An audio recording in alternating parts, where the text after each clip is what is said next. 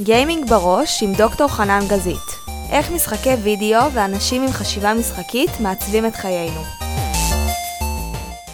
היי, אני חנן גזית ואתם על אה, גיימינג בראש. היום אני רוצה לשתף אתכם בקטעים מתוך אה, הרצאה לחברת אה, הייטק שהעברתי באחד מהנושאים הכי חמים היום, המטאוורס.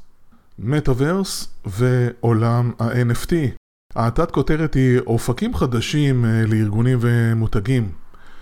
למעשה העידן שלנו היום מאופיין בחוסר ודאות, קצב פיתוח טכנולוגי מאוד מואץ ועולם תחרותי גלובלי. לזה אנחנו צריכים להוסיף את אה, דור הגיימינג, מה שאני קורא לו The Gaming Generation. כל האנשים שנולדו לתוך עולם רווי משחקי וידאו.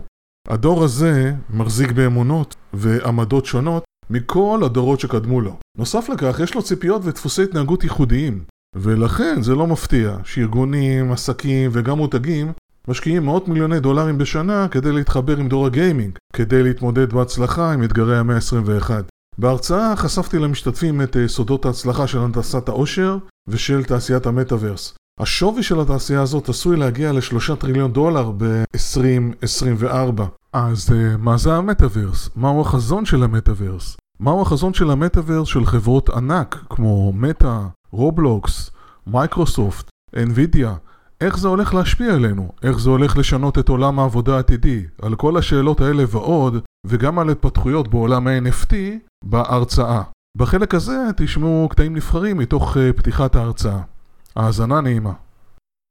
המטאוורס זה לא דבר חדש, יש כל מיני הגדרות למטאוורס, עוד אפילו לפני שנות האלפיים, באמת החזון הזה של Ready Player One, חזון דיסטופי, יצא לכותרות ב-2018. ב-2009 הצגנו בעצם, אני והשותף שלי, מטאוורסנס ודאד אינלימיטד בכנס של IBM, איך אפשר לפעול עם אבטארים לטובת אימון של אנשי מכירות. אתה פועל עם אבטאר בתוך Second Life, ויש לך רובוטים של בינה מלאכותית, הצגנו בעצם מחולל תרחישים, מערכת סימולציה עם רובוטים בצורה של אבטארים, שבו לאימון אנשי מכירות וכניסה של עובד חדש לחברה, זה היה דבר מאוד מאוד חדשני בזמנו, כי בעצם אתה לא יודע מי עומד מאחורי האבטר הזה. האם זה בן אדם אמיתי או מכונה, מי שמכיר מבחן טיורינג. אז במבחן טיורינג שבעצם בודק אחרי כמה שניות האם זה מכונה, רובוט או בן אדם אמיתי, המבחן טיורינג שלהם החזיק אה, דקה וחצי עד שבעצם אנשים התחילו להבין שמדובר פה במישהו שהוא לא בן אדם אמיתי, אבל עם scenario מסוימים שאתה משתיל, אתה יכול בעצם ליצור אשליה ואימון של אנשים עם, עם אה, רובוטים. אז אנחנו מדברים על משהו מאוד, אה, מאוד חדשני בזמנו, והיום זאת אחת המגמות שהולכות להיות בא, באינטרנט. מה ה vision? ה vision למעשה הוא שהמציאות, ריאליטי והעולם האמיתי מתחבר ביחד, בלי להיכנס להגדרות יותר מדי אה, גדולות, אני רק אגיד דבר מאוד חשוב, כל ציוויליזציה נשענת על חמישה דברים, היא נשענת על, אתם רואים כאן, אוקיי? משחקים, מסעות, מסחר, מספרי סיפורים ומלחמות שלא נדע. כל הדברים האלה שאמרתי, חמשת המ"מים האלה, נמצאים בתוך המטאוורס ועולמות המשחקים. הווירטואל ריאליטי זה בעצם אומר שאני, כל העולם שלי מיוצר באופן דיגיטלי, אני נכנס אליו, אני נטמע לתוכו. כשאני נטמע לתוכו בעצם קורה משהו אה, מעניין, אני כאילו יכול לעשות המון המון דברים. אני יכול להתחבר עם חברים, אני יכול בעצם לברוח לעולם אחר דמיוני, או אני יכול להיות בעולם אה, שהוא מדמה את המציאות, מה שנקרא דיגיטל טווין, ואני יכול ליצור קשרים, אני יכול ליצור דברים. אלה הדברים החדשים שהמטאוורס אה, מאפשר לנו. אנחנו עוברים, הגדרתי את זה גם במאמרים שכתבתי, ממצב שאתה פסיבי או רק צופה מהצד, למשהו שאתה חי את ה experience בצורה אימרסיבית, אתה בעצם נטמע בפנים. immers, אימרסיביות זה אומר שאתה נטמע בתוך, ה, בתוך המרחב, אני לא שם לב לדברים שקורים מסביב.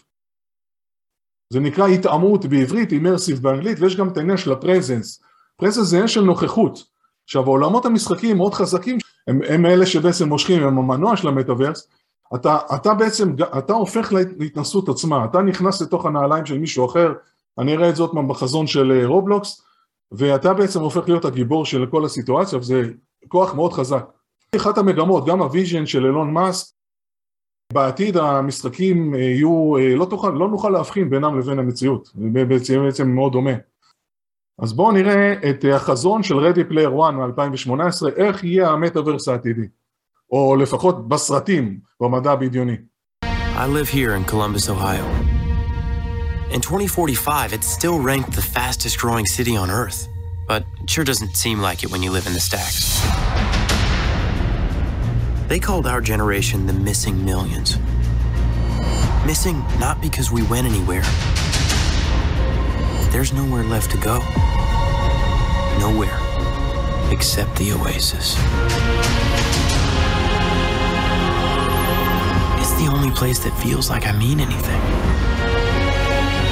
A world where the limits of reality are your own imagination.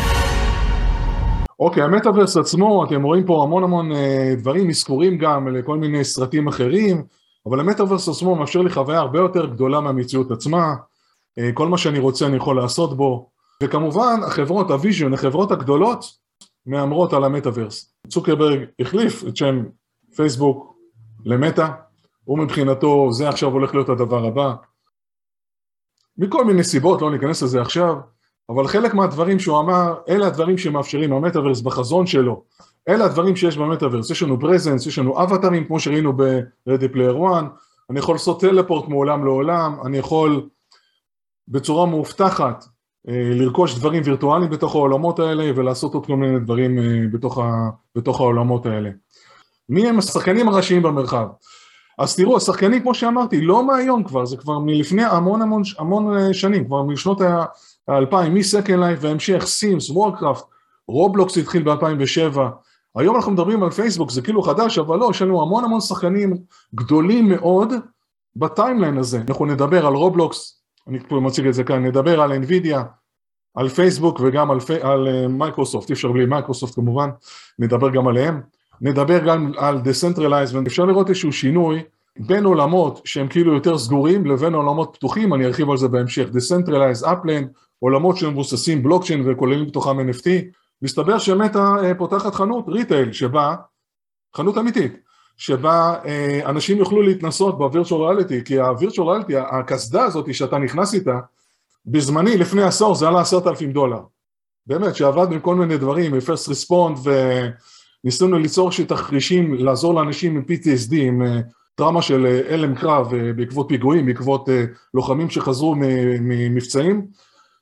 הקסדות האלה עלו נורא נורא ביוקר, ויש לנו ירידה של scale במחיר, היום זה עולה משהו כמו 199 דולר לדעתי בניו אבל עדיין אנשים עוד לא שם, אז מטה פותחת חנות retail שבה אנשים יוכלו לבלות, ומרטין גלר, המנהל של כל Meta Stores, אומר, יהיה לנו הזדמנות לא רק אה, לתת לאנשים להתנסות, אלא יותר ללמוד עליהם מה הם צריכים, כי באמת, כנראה שיש איזשהו מחסום בגלל שאתה נכנס לאיזשהו עולם וירטואלי ואתה מאבד את כל הקשר שלך עם המציאות הפיזית, ש, שזה לא אותו דבר כמו AR, כמו אה, מציאות מועצמת, שאתה רק מלביש שכבה על המציאות, דרך ה, שאתה מסתכל דרך הסמארטפון או עם משקפי גוגל גלאס, מי שזוכר, יש כנראה איזשהו מחסום, והם רוצים גם לשבור את המחסום, לתת לאנשים להתנסות, זה כנראה חנות ראשונה שנפתחת עכשיו, וגם ללמוד על המשתתפים, מה טוב להם, מה, לא, מה פחות טוב להם בעניין הזה, במובן הפיזי שהם פוגשים את האנשים בחנויות, אז זה מאוד מעניין לראות איך זה,